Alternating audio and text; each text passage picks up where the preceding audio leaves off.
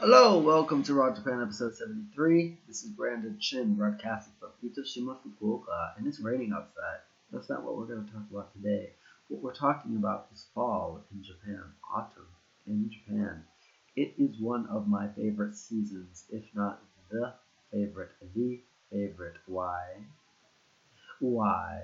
Because uh, I really love when the leaves turn red and orange and just all kinds of sad colors all together. And the reason why, I can turn up the, let's see if I can turn up the volume on this mic. Uh, the reason why I love fall in Japan is because it feels like something is dying. Something is, you're losing something. And I think change is always the loss of something or sacrificing something or something because one state to another, you know, it changes form, that previous state is gone. And I love change. I love me some change because that's the only thing that really exists. And the leaves really represent that in a strong way. You can see it all over. Depends where you are, but most places in Japan, you can see the trees that turn red, maple trees. And here in Itoshima, there's a temple called Raizan Sennori. And uh, there, Kanno, kan, kan, Kanno Sennori.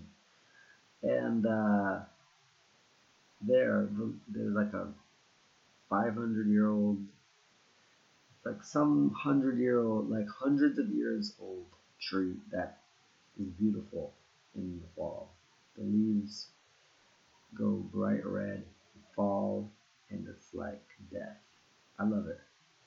Um, and you can just feel like, you know, winter's, it's the perfect time to go outside and hike and stuff because it's not so hot like it is in the summer, humid and stuff. And the winter is just too, too cold. And this is perfect and you get those nice colors in the sky as well pinks, orange, yellow, all the shades. So it's a great time to be outside and a great time to die inside.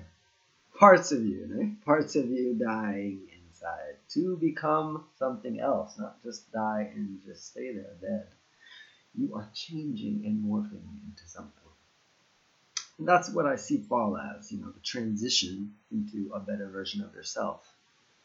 And like I've said on many previous podcasts, Japan has really helped me or given me the opportunity to improve on myself in various ways. And the most important one being learning how to listen to myself and also to the environment around me to become more sensitive, sensai. That's why I love Japan, is the sensitivity to uh, people and the environment to a degree, right? Nature, not necessarily just nature, but people, the things around you.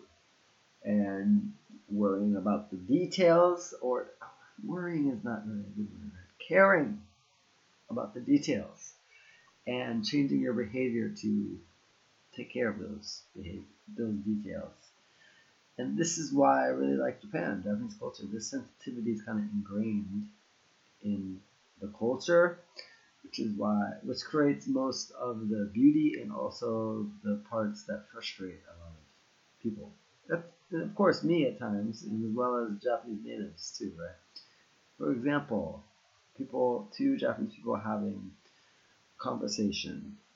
Um, at times, you're gonna find that whether it depends on the relationship, but if they don't know each other very well, uh, whereas in English and other languages, you can speak frankly and say your feelings. I don't think most Japanese people, most, let's say most Japanese people, uh, would not uh, speak as. When I say frank or straight, it doesn't mean being rude. It just means you're not, you're not uh, cushioning your words. You're just saying how you feel while also being cordial, but you're not taking too much care where your message doesn't get across. And I think Japanese people uh, with each other are very careful, and so they this carefulness sometimes becomes dishonesty because you're not speaking truth. And I think at times silence can also be another form of lying. Depends. Anyway, this is gonna get we get into some really gray territory. So we're gonna stop right there and keep it red, like the red leaves of autumn. You see that transition? That transition. I did it myself. Anyway, fall, autumn, it is becoming a better version of yourself. That's what I see it as. And that's why I have created this Raw Japan community that I've spoken about on previous episodes, where you can meet Japanese people directly via live video every month, four times a month, every week. I'm going to be jumping on live video with some local Japanese people and some uh, Westerners and non Japanese alike that will jump in to the live broadcast. so everybody's face will be on video and we will hear your voices. And we're going to speak in English and talk about Japan. So come through. All you have to do is go to the link in the show notes, and it is free for Westerners and non Japanese people to join the group the community uh, until probably about the end of the month. Let's just say Black Friday for now. Probably around the 25th when we start the first broadcast, Sunday. Until then,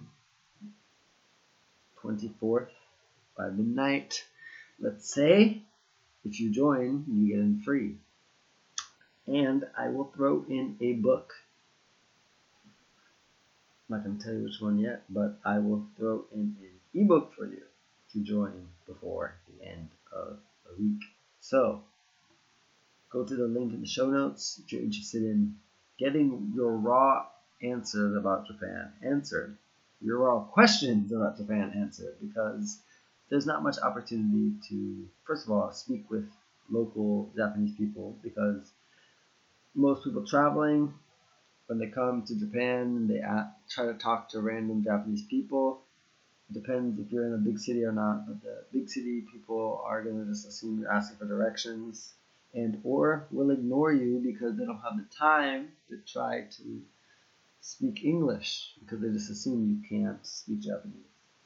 And may, probably, maybe you can't. So this is an opportunity to avoid that because Whatever Japanese is spoken on live broadcast, I will interpret. And like I said before, I'm not natively fluent. I would just say that I'm conversational fluent, which means I can handle my own in almost every conversation that I get in. Even if I don't understand the content, I can get to an understanding. But native like fluency is like English, right?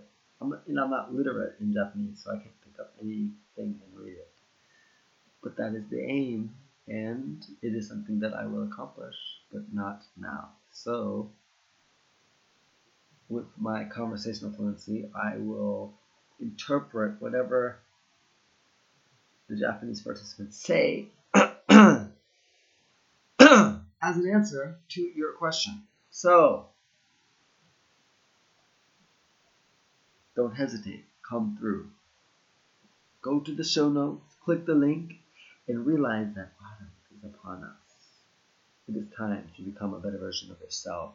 Good night! Ah, I always forget. So today is the 21st and it's just about midnight right now. So, well, 11.59.